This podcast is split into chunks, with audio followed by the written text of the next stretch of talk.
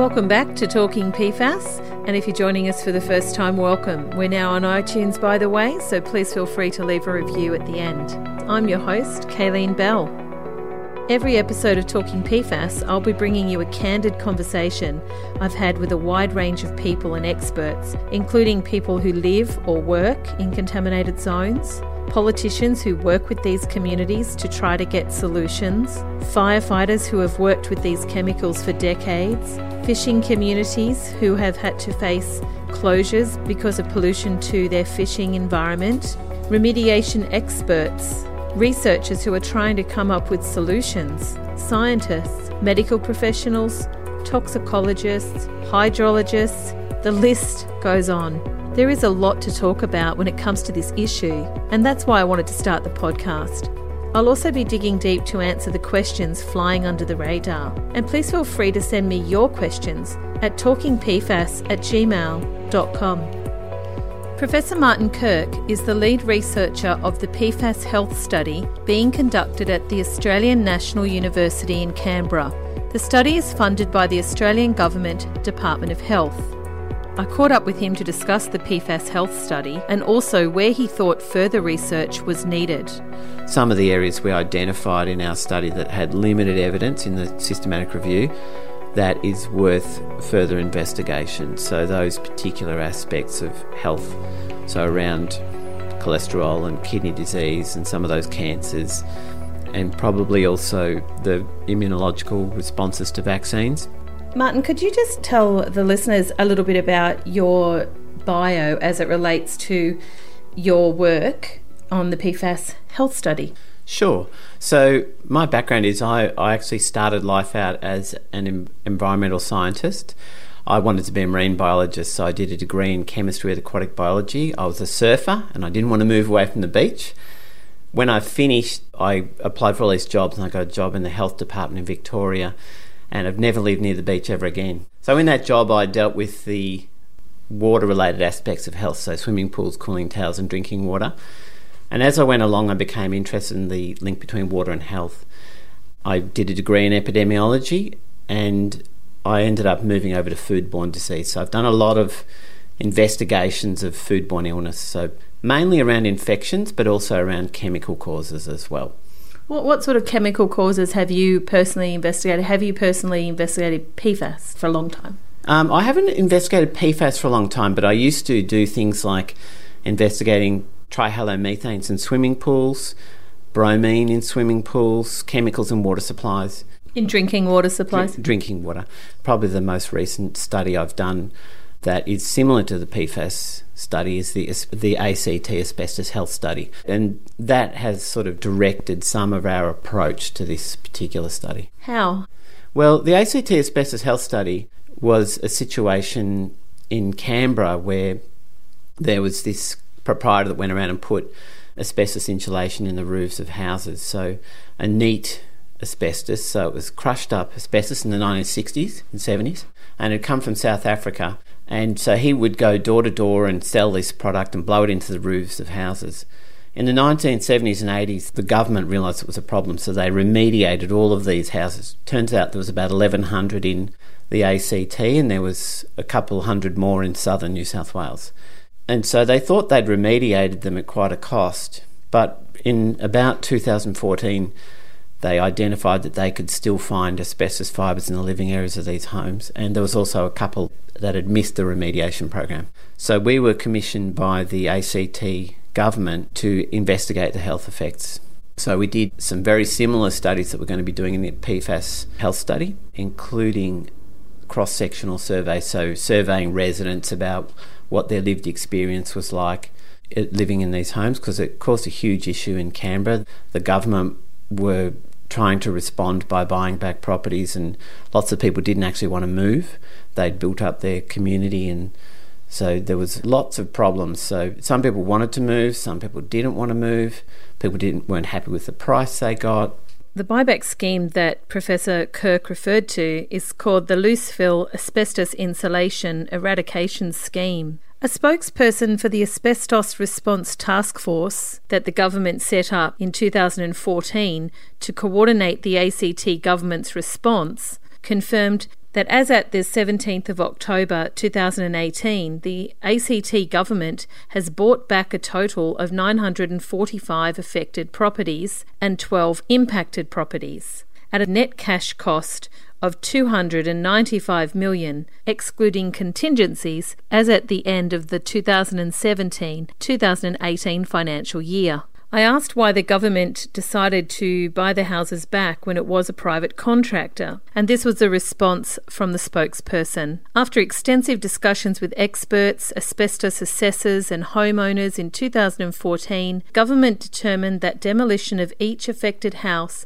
was the only enduring solution to the health risks, as well as the social, practical and financial consequences being faced by owners of affected properties. It's important to note here that social, practical and financial consequences were taken into account as part of this government buyback scheme, as many of the residents living in PFAS affected areas want the government to offer buybacks, not just because of health risks, but also because of the social, practical and financial consequences that they have also faced due to the contamination. The Australian Government made a statement in May 2018 that based on the knowledge and evidence available at this time, the Australian Government is not considering a land purchase program as a result of PFAS contamination. So it was really quite complicated, and then we had to look at the health effects as well, so whether the living in these homes actually caused mesothelioma in people. The ANU study found that men living in these Mr Fluffy homes were 2.5 times more likely to develop mesothelioma than men who hadn't. So as far as PFAS health study that you're doing, there's two phases to it, I understand, phase 1, phase 2. Yeah. Can you just talk a little bit about the phase 2 and then we'll come back to the phase 1? Okay, so sure. The four components of the phase 2. Sure. So phase 2 has four different components. So firstly, there is some focus groups, which we've run in the three communities. There's three communities we've been commissioned to work in, which is Williamtown, New South Wales, Oakey, Queensland and Katherine, Northern Territory. The three communities that the ANU are working with for the PFAS health study, Katherine, Williamtown and Oakey, have all got class actions against the Department of Defence for PFAS contamination. These focus groups are where we bring groups of affected residents together and they can talk about their experience, their lived experience of anything that relates to their health or their well-being.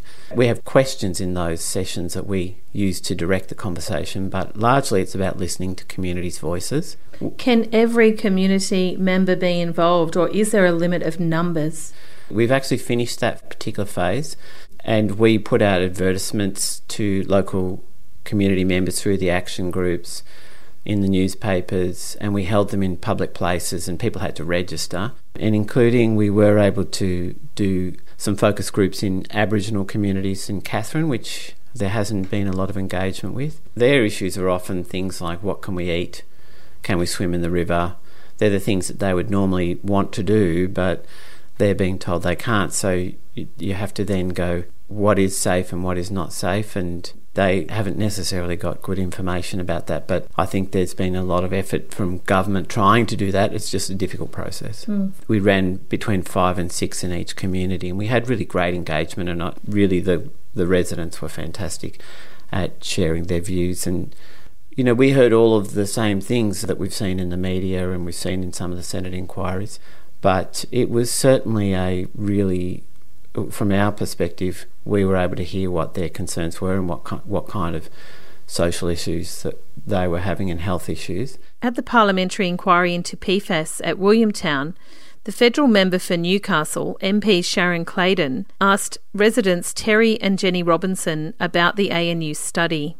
What's your view around the study that the ANU has been employed to do but won't be released or not completed, until 2020? Are you being consulted with regards to that health study? We had one meeting when they said they were doing a health study, and we came to one meeting as part of the health study, and we've heard nothing since. And that was about a year ago. No, 6 months ago. 6 months ago. Can I just say something? Terry Robinson, husband of Jenny. Thank you. When we went to that meeting, It was more along the lines of mental health. They asked us how we were feeling, how we were coping, and they were very firm on that sort of train of thought. We didn't feel we got a lot out of the meeting, and I actually remember sort of saying to Jenny when we left, I don't know what they're going to gain out of that. So that is the only meeting we have actually had. And how long ago was that meeting? I'm going to say, I said a year, but Jenny just said it was probably 6 months, so it's probably in that time frame somewhere. But I don't think there would have been anybody that left that meeting that night that wasn't more revved up than what they were when they went. Yeah. Because we just didn't feel like it was anything, and we've heard nothing since. Jenny Robinson is a resident on Cabbage Tree Road, where 50 cancers have been noted. She's also a breast cancer survivor. She shared her concerns about the ANU PFAS health study receiving funding from the Australian government. She's not the only resident with this concern. I feel that you have a university who's getting funding from the government. They have to give the result that they think the government wants. Otherwise, they're frightened they may lose their funding. So the trust is completely gone. Build some trust, because there isn't much left. Just going back to those focus groups, Martin, did the residents express their concerns to you and your team about this health study, and did they express any concerns about whether it will be unbiased? Yeah, look, we have heard those kind of concerns, and we get those. We got them with the ACT Asbestos Health Study as well. We've got a very strong reputation for doing independent, unbiased research. Okay. Despite getting funding from government or industry, we take very strong views that our research is independent as we can make it. We would not want to be swayed by people based on where the funding comes from. It's definitely true that we've been commissioned by government. From our perspective, they really let us do what we need to do, and we obviously have to report to them. Are they actively guiding the study? No, not at all. We basically have obligations to provide protocols for these different components and produce the reports, and they certainly have the opportunity to see the results and comment on them, but from our perspective it's entirely our work. The focus groups is the first of the four components. The other three is an opportunity for residents to give us their unbiased views, and also we're going to be doing some data collection, which I hope will certainly be something we can't really fiddle with, something nobody can fiddle with. So the other three components I should mention, firstly we have the cross-sectional survey, which is a survey of residents. They'll be sampled, and anyone who's participated in the voluntary blood testing program that the Federal Department of Health has organised will get an opportunity to participate in that. That's really going to be looking at the level of psychological distress in the community, the kind of self-reported health concerns that people have, and also their likely exposures. There's also the blood testing, so we're making use of anyone who's given blood through the voluntary blood testing program, and we'll also be collecting further samples and comparing those to people in areas outside of the investigation zones. The final component is a data linkage study where we'll be looking at people who've ever lived in these investigation zones and comparing rates of some types of cancers and other health outcomes with people who haven't lived in those zones. So I think there's lots of difficulties, but that is certainly going to be, I would hope, one of the more telling types of studies. It certainly worked extremely well with the asbestos health study. We were able to link the Medicare back files to the cancer registries around Australia, and we were able to look at people who lived in these affected homes. Because you can imagine in someone like Canberra, they move on, they get diagnosed with cancer somewhere else. So you couldn't just do a study looking at ACT residents, you had to do the whole of Australia. And I'm hoping we'll be able to do that here in these three communities. We will get the Medicare data back files to see anyone who's ever lived in these investigation zones and compare it to the areas around it. And we'll be able to look at rates of cancer for people who've lived in those areas, like very specific areas, like we're talking about individual addresses, not broad areas that aren't part of the investigation zones, and we'll be able to compare that to people who live outside. So that gives us a more robust comparison. Hopefully that will contribute some data to the overall picture, but I also hope it will provide some level of certainty for residents as well. As an epidemiologist, is there code of ethics that govern, you were talking about bias. Yeah. Are there code of ethics that you work under? Yeah, look, it's a great question because people in the community won't realise that all human health research is governed by ethical principles and privacy principles, and we have to put every study that we do through ethics committees. And in this kind of instance where we've got three communities, we will have anywhere up to two or three ethics committees will have to put this through, and they can take some time, and they often come back to us with questions. They're interested in things like, is the research you're doing going to provide useful benefit for the community? Are you taking appropriate care and protection with the data you're collecting? And do people know exactly how you're going to use that data and whether they can access it? So they're the types of questions, but we have to put in very large submissions to those committees, particularly where we're engaging with communities like Aboriginal and Torres Strait Islander communities. We have to say that they actually want this. We're not allowed to just turn up and do research where it hasn't been requested or approved beforehand. There's been a bit of information in the media that people think we're only going to report back in 2020, and that is not actually correct. We have obligations to report after we've concluded each component. So we've given reports on the focus groups to government, but we're waiting to complete the final piece, which is the Katherine focus groups. We were only asked to extend the study to Katherine earlier this year. So we've done focus groups now, we've completed all of those, and we're working on a report. So we'll put that report into government later this year, and that will be made available to communities. We're also going to go back to communities and tell them about what we found. And that's true of all of the components. We're going to be going to community and talking to them about the systematic review that we did, as well as each component. I think that is certainly something that I would hope that we do have ongoing engagement with community. The other thing we have with community is that we have a community reference panel. It's not large. There's about 2 to 3 people per community. We want to learn, how is the study being viewed? What can we do to assist things in the community? And so that's been really helpful. That's only recently established, but we've always planned to do it. I hope that that will give us greater insight into how we can make sure the study is, you know, getting the message out there that we want to get out, rather than just other people talking about it out of misinformation. Coming back to the literature in phase one, we just want to talk about this for a little bit. So there were two things we did in phase one. The first was to develop some protocols for how we might approach this problem in the communities, to do some initial community consultation, and then we also did a systematic literature review. And what a systematic literature review is where we take some defined terms, like we might use some defined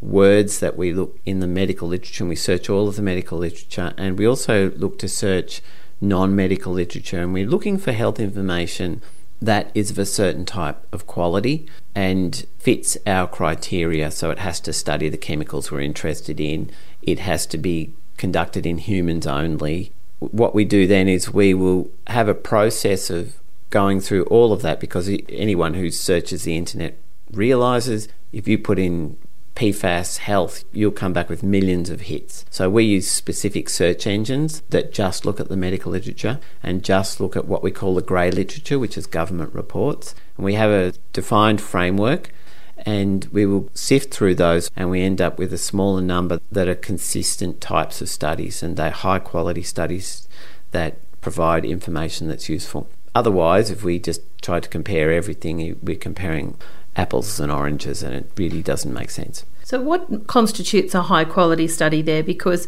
you know, a lot of people have an idea that a peer-reviewed study is a high quality study. Is that not the case? Well, it's actually not, funnily enough. You would have thought that everything that got published in the medical literature was good, but it isn't.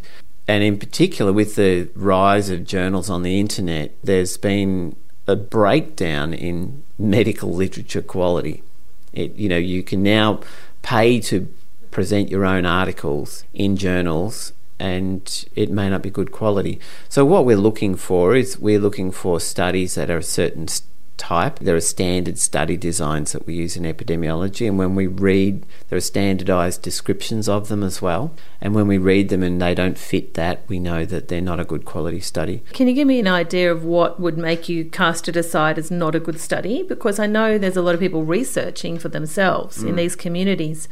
Obviously, they can't maybe determine that the same way you're determining what's a good study and what's a bad study, but are there some standout things to look out for when you're reading? I think it's really hard for the uninitiated to actually work out what's a good study and what's not, because Some of the things take years to understand about what's important. It's really hard to actually make sense of the literature, and we struggled as well. We had international experts looking at this. How many articles did you end up with? We ended up with 221. We had several thousand that we pulled up in our search, and so we went through this process of looking at the titles of the articles, and then we looked at the abstracts, which is a summary. If they weren't looking at human health and if they weren't an epidemiological study design, we actually didn't include them. So we ended up with 221 different papers, and they looked at 148 different health outcomes. So it was a very complex undertaking. It took us a lot longer than we thought it would. You said it was quite a big undertaking. If you're looking at the abstracts and the titles and determining whether it's going to be included, how long did that process take your team? Oh, look, I can't quite remember exactly how long it took us, but it took us months to, I would say 6 months to actually whittle down to the 221 articles. And then what we had to do was break it up into groups, and we were evaluating each study using a standard framework. So that was trying to extract information out of the study about what the researchers found, what they concluded about the study, what the study design was. And then we also looked at the likelihood that it was subject to bias. And there's a whole range of reasons why these studies have biases in them. And then it's not that the researchers did a bad job, it's just that it's difficult to actually count an individual study as a cause. We often have individual studies that find interesting things, but in science, what we then need to do is go and see if we can replicate it, or whether there's multiple people who found the same thing, because things happen by chance, things happen due to bias. So how do you identify for bias when you're quickly looking at these articles and you'll talk about, we found,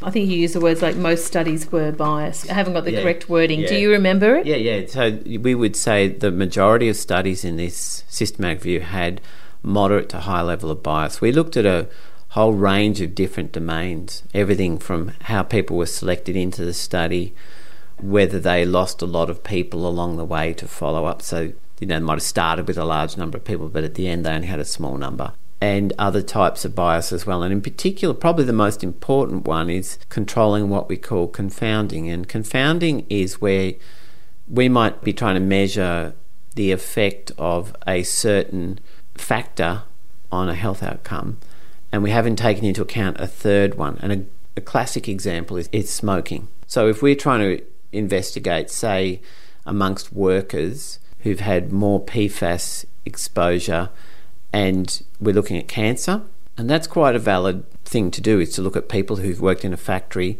and see whether they develop cancer based on their exposure to PFAS. But if we haven't taken into account their smoking status, we might be very misled, because we might find the people who are most exposed have higher levels of smoking than people who work in the office. There's a whole range of reasons for that. And so we could be misled. Our findings might say, yes, exposed, cancer, but we haven't taken into account that relationship with smoking. So when you say it's bias, you're not saying that the authors are biased, you're saying... Yeah, it's the study design that when we say bias, there are types of author bias as well. So a good example, if it's funded by industry, we would say that immediately has a level of bias that's something we should take note of, and we would record that. Did you use articles that were funded by these polluters, of the creators of these chemicals? Yeah, we did actually. There's not many studies amongst workers that haven't been conducted by those companies. So the worker cohort is a group which has very high levels of exposure, orders of magnitude higher than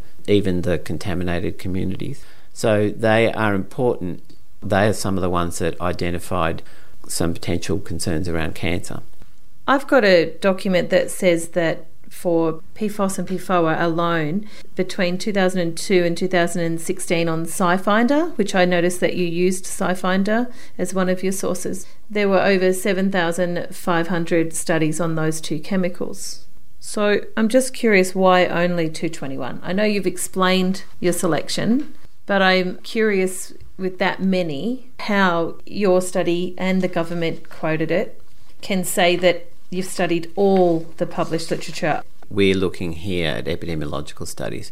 The majority of those other studies would probably not be epidemiological in nature, particularly SciFinder, which is taking into account environmental and other causes. So What we ended up with was 7,205 papers in our overall search, and that is looking across several different databases. What we did then was we merged those and we went through that merged set. So there's duplication across those different databases.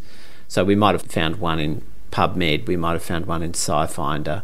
So there were 7,205 individual papers we pulled up that had our search terms in them, which included things like human health, PFOS, PFOA, a range of very general search terms around this. And what we did then was we went through a process of whittling it down to studies that we could actually compare. So lots of studies will talk about human health effects, but they might be what we call review articles, where they're just reviewing the health effects, and we didn't include those because they actually don't have primary data which we can actually compare from study to study. I just guess it's a semantic thing. I know this has been a big bugbear for residents. They've talked about this with me, that it's not all published research. Look, that message is going out to the Australian public in the government submission, right? They put that in their submission. So if the public think that, okay, all the literature that's ever been written on PFAS was reviewed by the ANU. We never made that claim. In your plain language summary, it says this review examined all published research into the human health effects of exposure to PFAS. So clearly 221 is not all, but it says all. This is a plain language summary which we're trying to convey to people that we have looked at the credible information that we could find. We conducted an exhaustive search of the medical literature, and these were the studies that were comparable, and we followed a framework which has been used for decades. The residents have such a lack of trust in the government at the moment, as you can understand, because of the way that they were told about the pollution. Do you think the wording could be improved there, that it's not all the published research at all? Well, I take your point, but I don't think it really matters here. All I can say is all of the high-quality research that we could identify, that we could compare reliably, that's what we've included. Perhaps it should have said something like that. It might give people more confidence. I don't think people should put necessarily too much stock in semantics like that.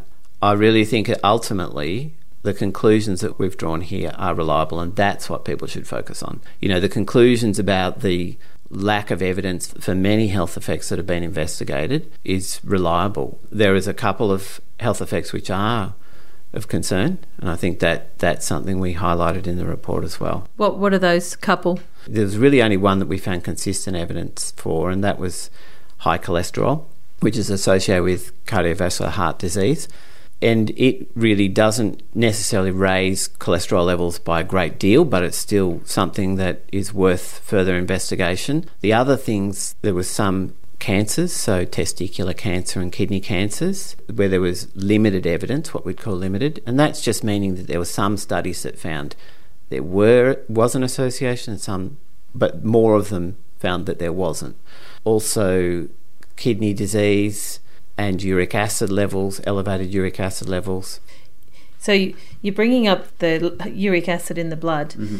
I'll just read this passage about it. In a small number of studies, we found limited evidence that high PFAS levels in the blood reduced kidney function or were associated with chronic kidney disease.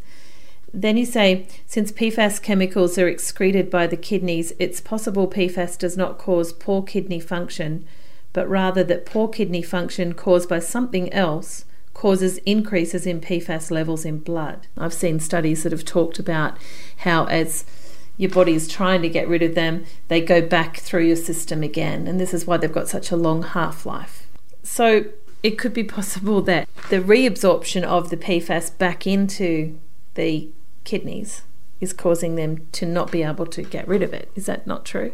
No, look, what we're saying here is that where people have studied kidney function and they've looked at whether people with high levels of PFAS have poorer kidney function, there's also the possibility, because PFAS is resident in the blood and it's excreted through the kidneys, if you had a disease that was, kidney disease due to some other cause, you might be less able to excrete PFAS from your blood.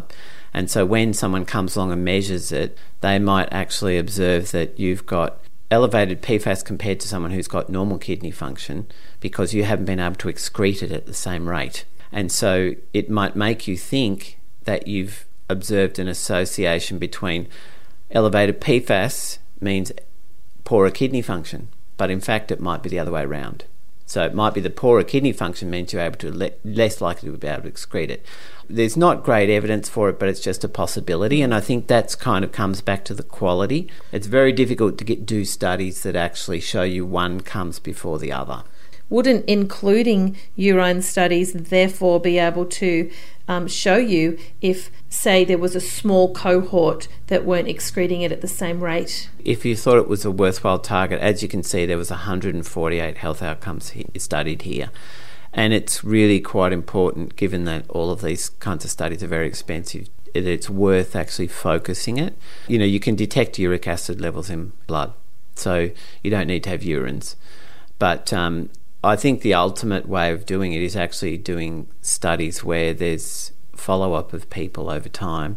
People can do these types of epidemiological studies, and if they find an association, it doesn't mean one causes the other. But what we're looking for in this systematic review is if there are multiple studies that find the same thing, then you start to go, that really rings true. And then you can, particularly when you've got corroborating evidence from animal studies and knowledge about the fate of the chemical in the environment and in the human body. So I think that's what ultimately you're looking for. And so even things that, you know, we accept cause disease, like smoking causes lung cancer, took many, many years for it to gather enough evidence and convince people that it caused human illness.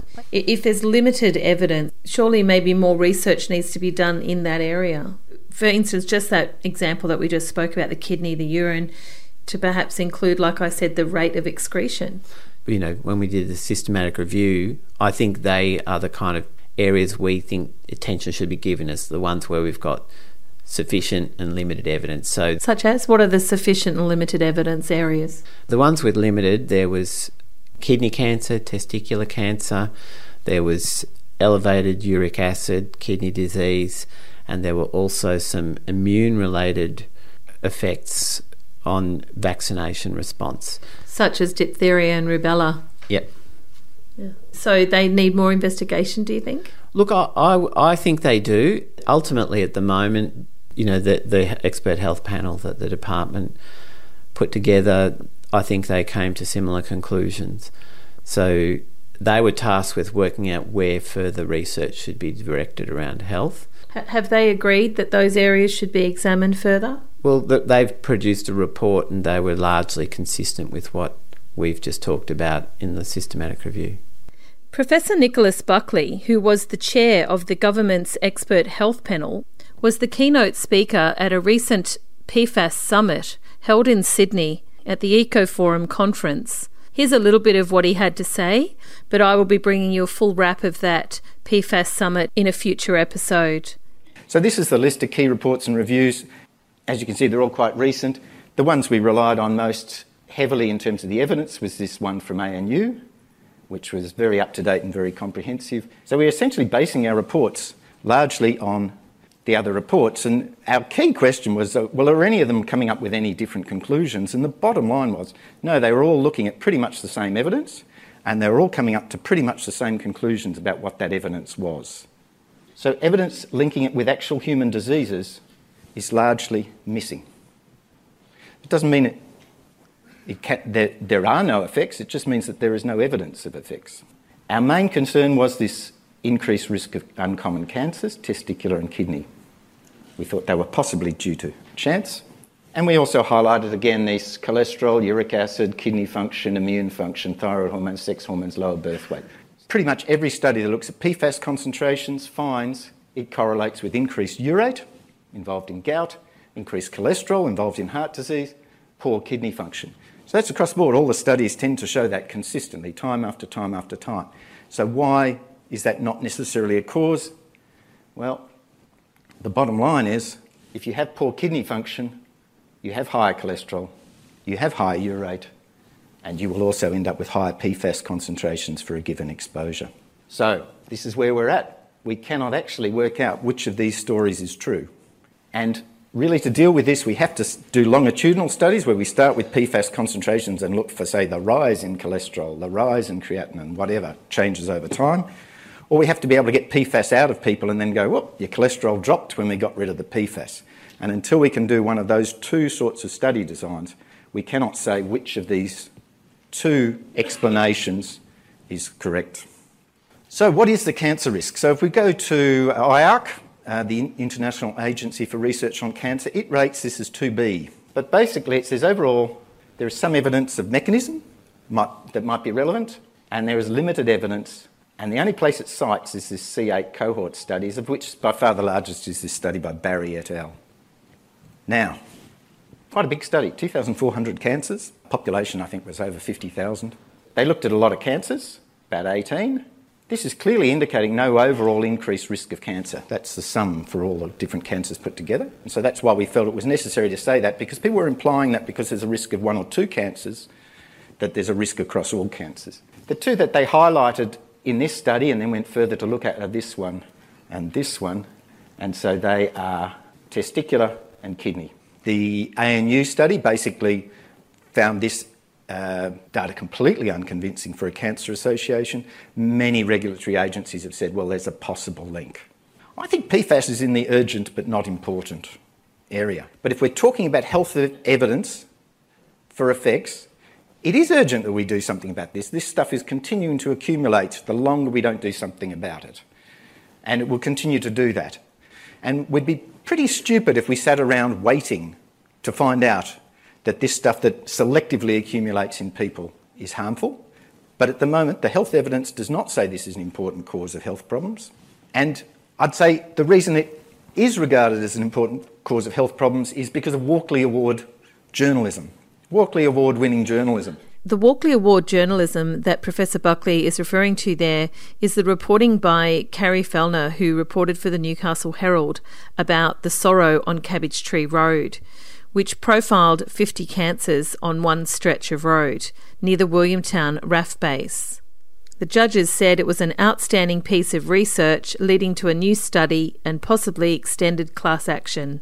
But if we have a persistent organic pollutant that we discover, so we discover that something like PFAS is persisting ridiculous amount in the environment and accumulating in people, the amazing ability of humans to take up PFAS and hang on to them. We're like a hoover for PFAS in the environment. So very low levels in the environment lead to quite relatively thousandfold higher levels in humans. The decisions about PFAS chemicals should be based upon scientific evidence that these are extremely persistent and build up in humans. We have enough information to regulate it. If we're sitting around waiting for health effects, we are missing the boat. Where will the future evidence place PFAS? I don't know. Maybe we'll find out that it does do something horrible. Maybe we'll find out it does absolutely nothing when we do a bit of research. It's a bit of an unknown. It clearly has enough evidence that it can have biological effects. Anyone with any sense would avoid consuming this chemical, but we don't know if it has important human disease implications. In fact, if we get rid of PFAS, we will never know, and that's the ideal place for a persistent organic pollutant, that we never ever find the answer as to whether this has health effects. The expert health panel's report relied on our systematic review, but also on other systematic reviews that have been conducted by other investigators, none of which were from Australia.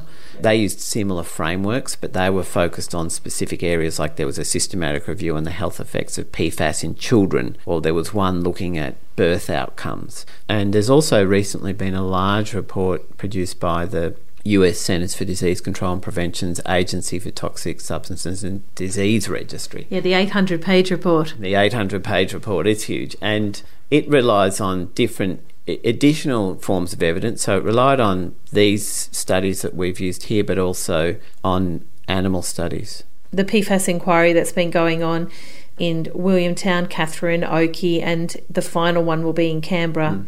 Did you put in a submission for that inquiry? No, we didn't put in a submission. We are going to appear before them when they come in Canberra, though. Professor Martin Kirk did give evidence at the Canberra hearing on the 14th of September 2018, and you can read more about what he had to say by going to the government website www.aph.gov.au and searching PFAS inquiry, where you can access the transcript of all the public hearings. For those people waiting for the committee's report, it was due to be reported at the end of October. It's now going to be December 3. We certainly have been watching how the communities perceive the issues in different places, and we can see that some of the residents have criticised our studies, and even some of the local health practitioners as well. From our perspective, it's certainly a difficult issue to try and get good community engagement, but we're working hard to do that, and we're keen to continue, so we're not going to go away easily. We're commissioned to do this research, and we're going to do the best we can. We're keen to engage with community.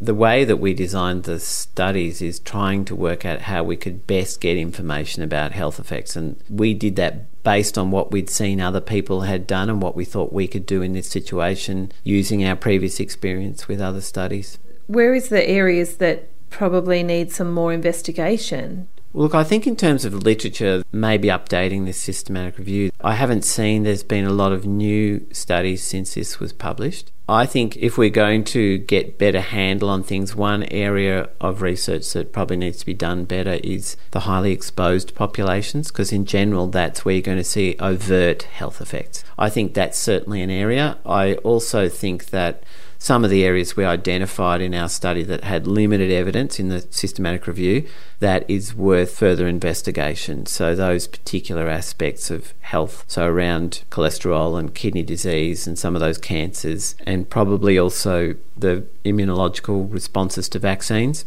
But that said, the expert health panel report also considered a broader range of evidence and made other conclusions. Did you consider much international research in your systematic review?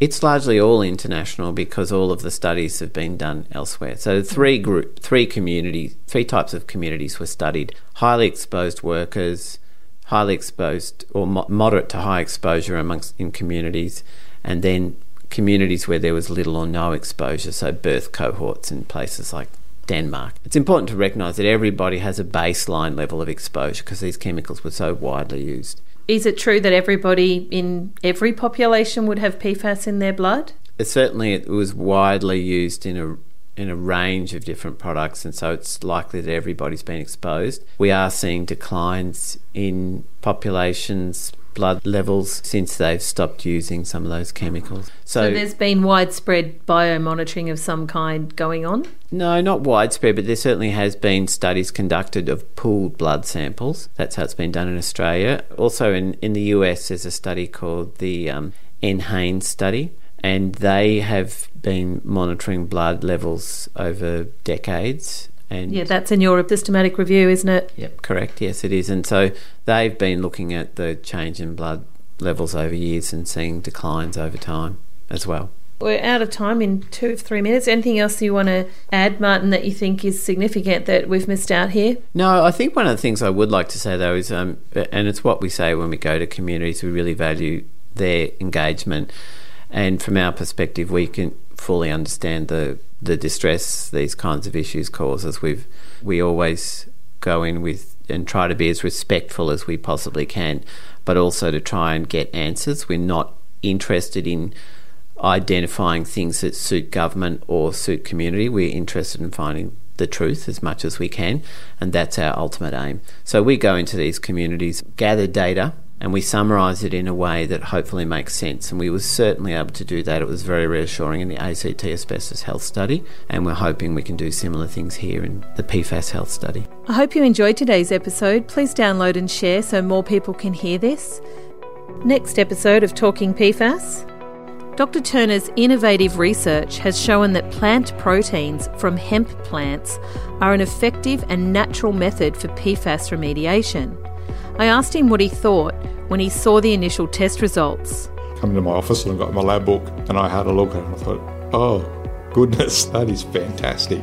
Of the initial concentrations, we removed over 98% of the PFOS that was there and 97% of the PFOA. It wasn't an anomaly. You're seeing those consistent numbers? Yeah, 98% plus, and sometimes to below the limit of reporting, which is the very limit that the lab can get to. The scientific question that was discussed in today's episode of whether PFAS causes poor kidney function or whether poor kidney function causes higher levels of PFAS is a really important question, and it's one that I intend to explore further by speaking with kidney specialists in a future episode. But if you are a nephrologist and you have studied environmental pollutants, particularly PFAS, I'd really love to talk to you at talkingpfas@gmail.com. If you're a resident living in an area affected by PFAS and today's episode has stirred up issues for you, please call Lifeline on 131114 or Beyond Blue 1300 22 4636. Thank you once again for listening to Talking PFAS, and feel free to leave a review on iTunes. Thanks very much. See you next time.